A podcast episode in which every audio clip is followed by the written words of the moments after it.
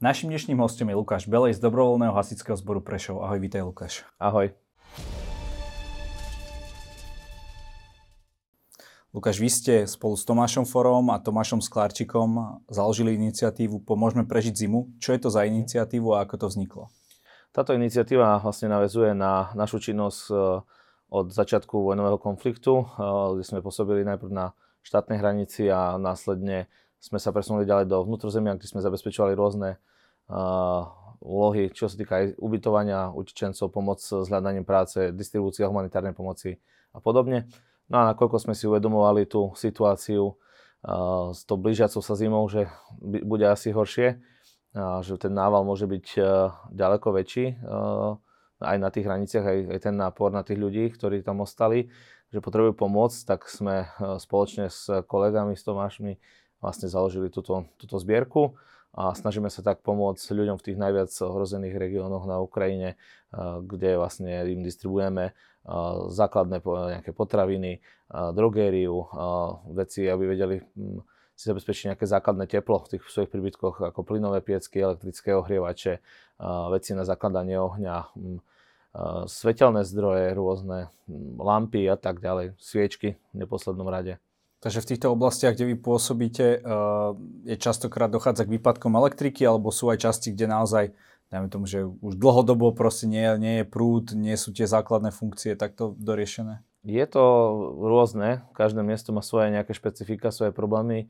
Uh, nájdeš oblasti, uh, kde je elektrina relatívne dostupná, kde sú potrebné skôr tie elektrické ohrievače, uh, potraviny a podobne, ale máš oblasti, kde je vlastne prúd už nie je niekoľko mesiacov stabilný a tam uh, potrebuješ to riešiť zase uh, tie dodávky iným spôsobom. A hlavne, čo je aj pomerne veľkým problémom, sa tie požiadavky a tie problémy menia zo dňa na deň. Čiže čo, čo bolo včera v poriadku, dneska už byť nemusí a naopak. Ty si kedy bol prvýkrát priamo na Ukrajine, dajme tomu, nehovorím, že len v tých najbližších mestách, ako je Užhorod alebo, alebo tak, ale naozaj v tom vnútrozemí. Čo sa týka Donbasu, tak som bol teraz prvýkrát. Čo sa týka Donbasu, ale myslel som na Ukrajine ako už ne, nejakých zasiahnutých územiach. Tak v podstate zasiahnutá je celá Ukrajina. Niektorá, možno si to niektorí ľudia ani neuvedomujú, ale uh, mal som možnosť to okúsiť na vlastnej koži, že uh, tú vojnu cíti všade. Aj v tých miestach, kde je relatívne pokoj, ak uh, máte niekoľkokrát do dňa hlásený raketový útok a podobne, tak to nie je úplne komfortné a tie výpadky na tej energetickej infraštruktúre sú všade. Môžeme sa baviť aj o mestách ako je Lvov, ktorý je blízko poľských hraníc. Môžeme sa baviť o Užhorode, ktorý je na hranici rovno so Slovenskom. Tú vojnu cítiť skutočne všade. Samozrejme tie oblasti, ktoré sú na juhu alebo na východe Ukrajiny, ako je Kherson, ako je Zaporožie, ako je Donbas, prípadne Charkov, tam sú tie problémy oveľa, oveľa väčšie. Preto aj tá pomoc smerovala primárne do týchto regiónov.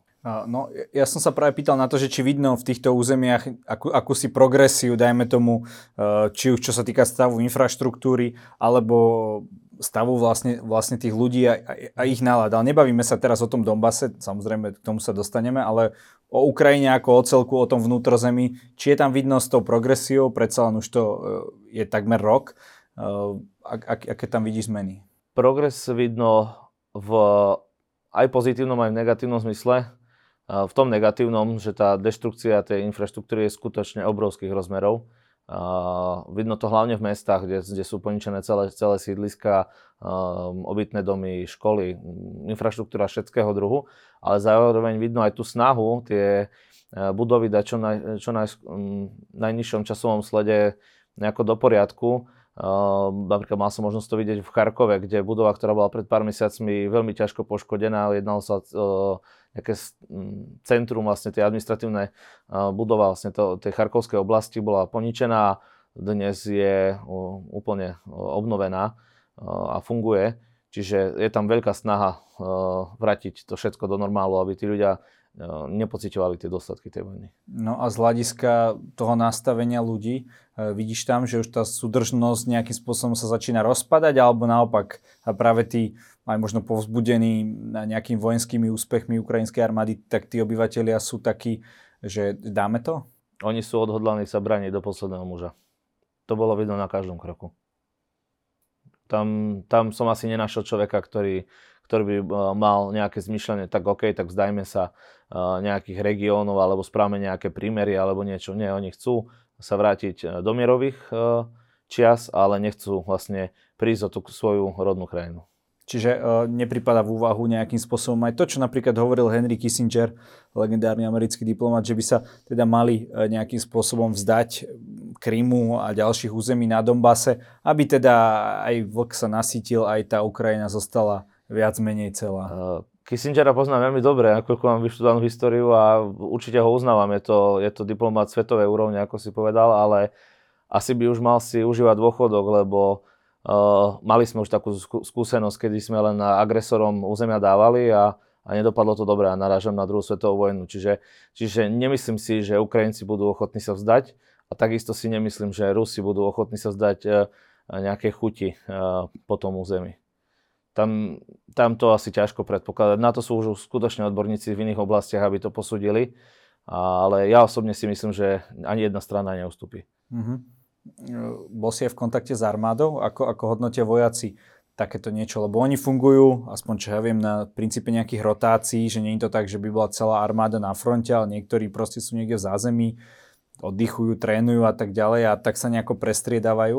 Áno, áno, boli sme v kontakte s armádou a presne to takto funguje, ako, ako vravíš, že tie rotácie tam sú sú úplne bežné a napríklad mali sme možnosť byť aj s čerstvo mobilizovanými ľuďmi, ktorí sa vlastne podieľajú na, na tej obrane vlasti a dokonca sme bývali u jedného z nich, u neho doma, kde nás privítal po štvordňovom vlastne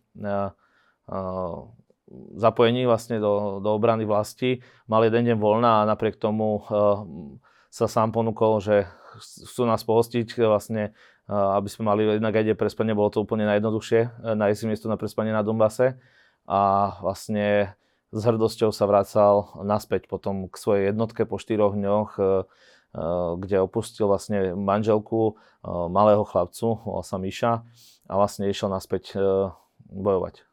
Čiže aj to ich odhodlanie, ako aj armády, je to stále konštantné, áno, nemenné. Nemenné a snažia sa tam dodržiavať tie rozostupy vlastne časové, aby tam bol priestor na ten oddych, na tú aj psychohygienu, lebo asi to je aj po tejto stránke náročné a, a rotujú, určite rotujú. Hm.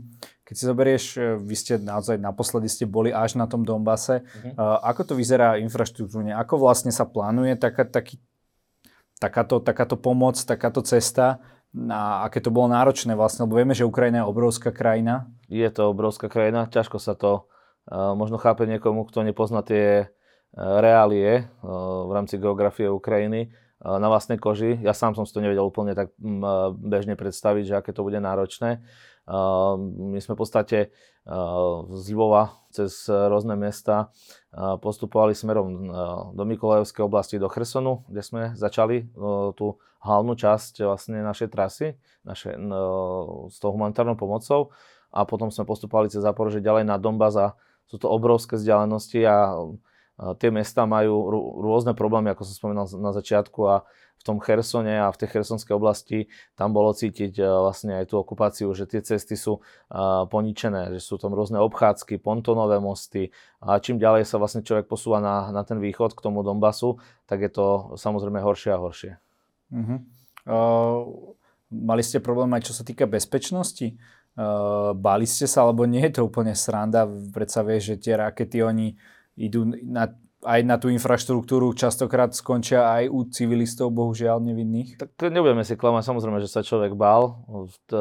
Hneď prvý deň v Chersone, to nebolo úplne jednoduché, keď tá delostrelecká paľba bola veľmi aktívna, následne boli aj tie raketové útoky a podobne a v, asi také najbližší, nejaké, najbližší kontakt s, s tou vojnou bol, keď kúsok od nás padla raketa po ceste do Zaporožia. To sme mali dokonca možnosť mať aj na videu, ktoré mal Tomáš. Bolo to, bolo to celkom náročné, ako sa s tým nejako, ne, ako, ako to správne nazvať, zmieriť je asi zlé slovo, ale ale nejak to vyventilovať zo seba, alebo nedá sa do nekonečna báť. Tí ľudia si už aj v podstate do veľkej miery aj zvykli na tie, na tie uh, kadejaké alarmy pred uh, raketami, pred uh, delostreleckou paľbou a tak ďalej. tam sa ináč nedá v týchto pohraničných regiónoch. Sa, sa snažili aj pohybovať nejakým spôsobom, ja neviem, ako to nazvať, či inkognito, alebo čo, ne, či si vás nemohli, dajme tomu, Rusi zmiliť s nejakou možno vojenskou dodávkou, alebo niečo také, rátali ste s takýmto niečím? Rátali sme s tým, preto vždycky aj tie humanitárne organizácie sú označené vozidla, ale častokrát na to neberú ohľad z ruskej strany, čo je bohužiaľ smutné, ale je to tak. No, ale nezneužívajú to na druhú stranu aj Ukrajinci, že napíšu humanitárka, ale vezú náboje? Neviem sa k tomu vyjadriť, nemal som možnosť takéto niečo uh, zažiť, ale uh, do tých oblastí, kde sa veľmi intenzívne bojuje, ako je Donbas alebo prípadne Kherson, tam uh, tie humanitárky, ktoré sú, tak sú aj kontrolované na checkpointu a tak ďalej. Čiže uh, bolo by to dosť naivné a, a hlúpe uh, Uh, voziť uh, inú ako humanitárnu pomoc, lebo uškodili by tie organizácie len sami sebe. Uh-huh. Ako, ako ďaleko sú rozostavené od seba tie checkpointy, keď si predstavíš, že začneš niekde naozaj v tom Užhorode a až na ten Donbas, tak koľkokrát vám kontrolovali auto? Tak regióny sú rôzne, každý, každý región má nejaké svoje špecifika, ale väčšina je to pri nejakých dôležitých dopravných uzloch a podobne, ale tých checkpointov je pomerne dosť. Ale ako mám správnu informáciu od ľudí, ktorí tam chodia častejšie, tak je to už lepšie, ako to bývalo v minulosti. Že je to plynulejšie. Nemali že ste, je tam systém na to vytvorený. Jasne. Nemali ste problém s pohonnými hmotami, lebo tam aspäť to asi nevíde na jednu nádrž, alebo ste si to všetko vozili v bandaskách, alebo dá sa tam niekde natankovať, keď máte peniaze? Uh, tak tých čerpačiek je samozrejme obmedzené množstvo aktuálne, ale sa, dá sa, dá sa dotankovať, ale niekedy sú obrovské uh, trasy medzi jednotlivými pumpami, ktoré fungujú. A ak človek je zvyknutý napríklad jazdiť na to, že na, ako sa hovorí, že na doraz, tak tu by sa to mohlo ťažko vypomstiť. Lebo boli úplne bežné aj sto až stopäťdesiat kilometrové vzdialenosti bez akékoľvek pumpy. Aj to nemáte istotu, že pôjde. Môže byť výpadok prúdu a nenatankujete napríklad. Čiže treba byť v týchto veciach tam opatrný. Uh-huh. Keď ste sa dostali na ten Donbas, čo, čo tam tak najviac prekvapilo? Uh... Predsa nie je iné to vidieť v médiách a iné si to zažiť na vlastnej koži? Určite by som to prirovnal k slovu apokalypsa, lebo toto je horšie ako z najhoršieho sna. A vidieť, ak, aké mizery tí ľudia tam musia žiť. Tá, ten región bol chudobný samo o sebe aj predtým, ale to, čo spravila s tým regiónom vojna, je niečo strašné. Ako to musia prežívať ľudia bez uh, v podstate humanitárnej pomoci, oni neprežijú. Tí ľudia, ktorí tam museli ostať, to nie sú ľudia, ktorí by tam ostali nejako dobrovoľne. To sú ľudia, ktorí nemajú kam ísť alebo za čo ísť. Väčšinou starí ľudia, m, ktorí nemajú uh, veľmi na výber. Aký je tvoj najsilnejší zážitok? Najsilnejší zážitok... Bolo ich tam určite veľa tých emócií, ale veľmi ťažko bolo straviť to, že tí ľudia majú problém aj po tom, čo sa vrátia napríklad do tých oslobodených obcí a napríklad keď sa nájdú zašité výbušniny napríklad v plišákoch a môže to uškodiť deťom a tým civilom a je to vec, ktorú ťažko stráviť a trpia vždycky tí, tí, tí obyčajní ľudia, ktorí za nič nemôžu a Je, je to smutné, že, že sú takto vojnou postihnuté aj deti. Takže vojaci ruskí dávajú e, výbušniny do plišákov? Tak našli sa aj takéto prípady. Ťažko povedať, či to boli ruskí vojaci, či to boli e, ľudia z tých separatistických regiónov. Nevieme, ale takéto prípady sa stávajú a nachádzajú sa tie výbušniny kade-tade. Vy ste e, niesli pomoc aj deväťdesiatsedemročnej babičke.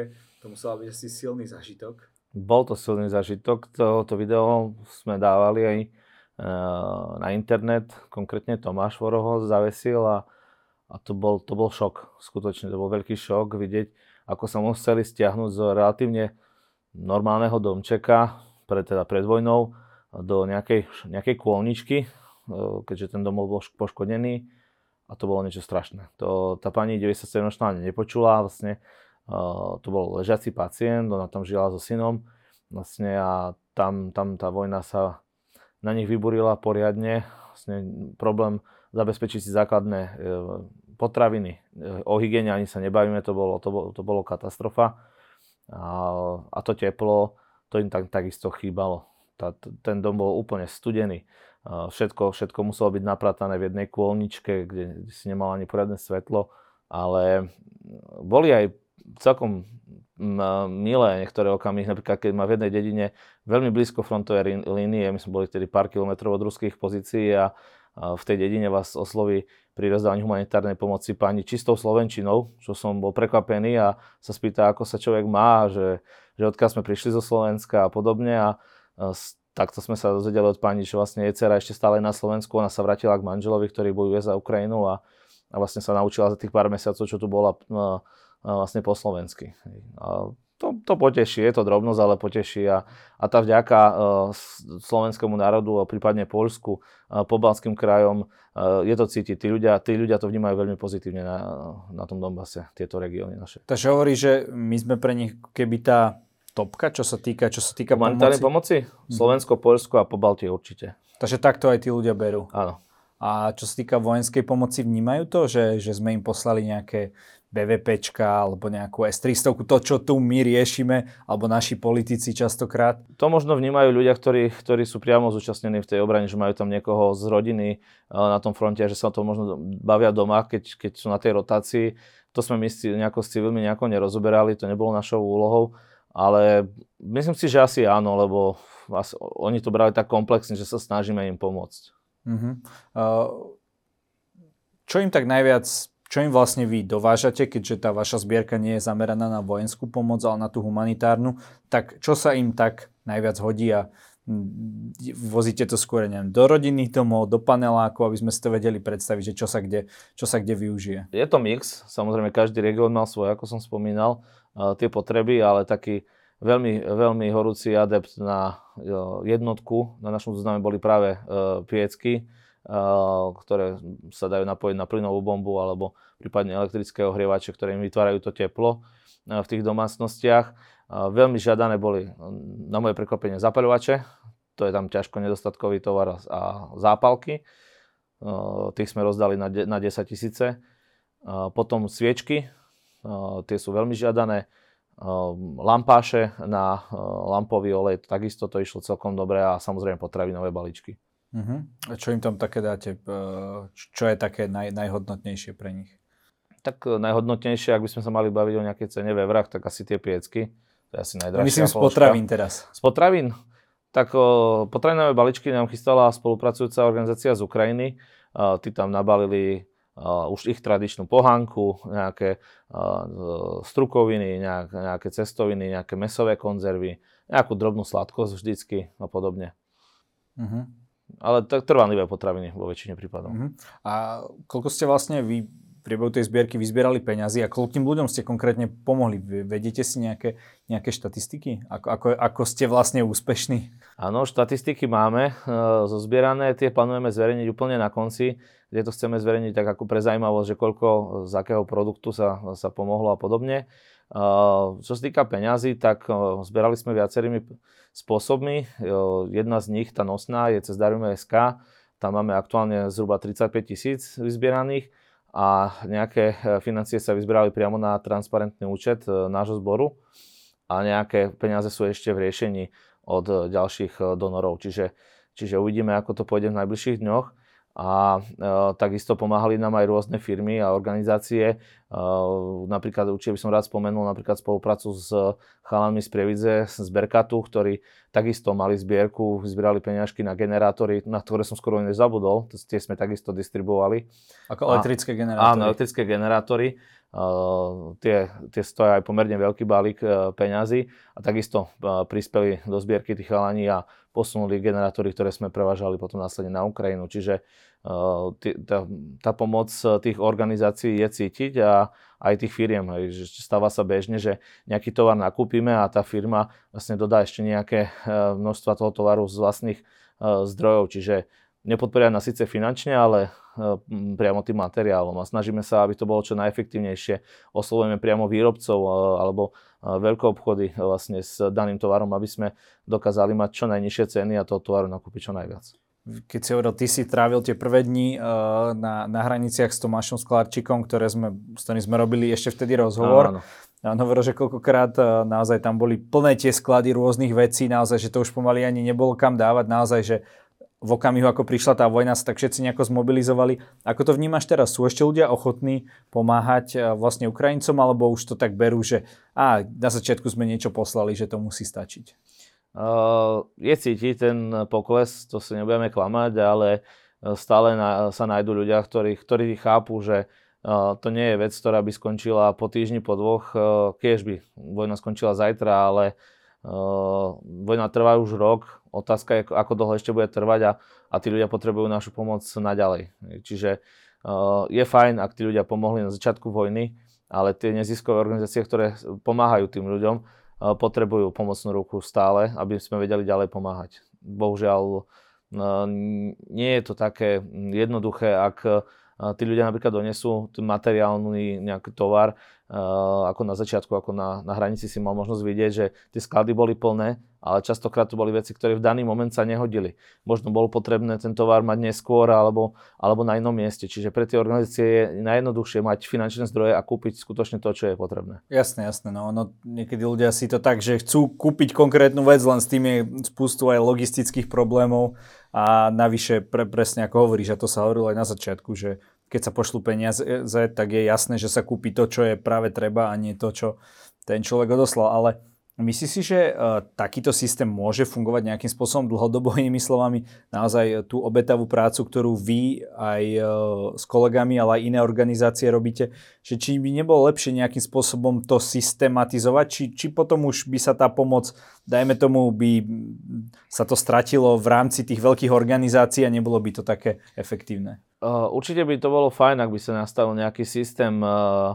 a o to sa samozrejme aj snažíme, preto naviezujeme spoluprácu jednotlivé organizácie a snažíme sa vytvárať si nejaké databázy, že napríklad v tejto obci, ktorá je nejak na hlavnom ťahu, sa pomohlo už v minulosti, tak ideme do obci, kde napríklad už tá pomoc dlho neprišla a podobne, ale je to vždycky na báze nejakých osobných kontaktov a tej osobnej spolupráce medzi organizáciami. A pre nás je kľúčové, aby sme boli adresní a aby tá pomoc išla tam, kde skutočne treba, aby nezmizla niekde po ceste, lebo to je aj účelom tej zbierky.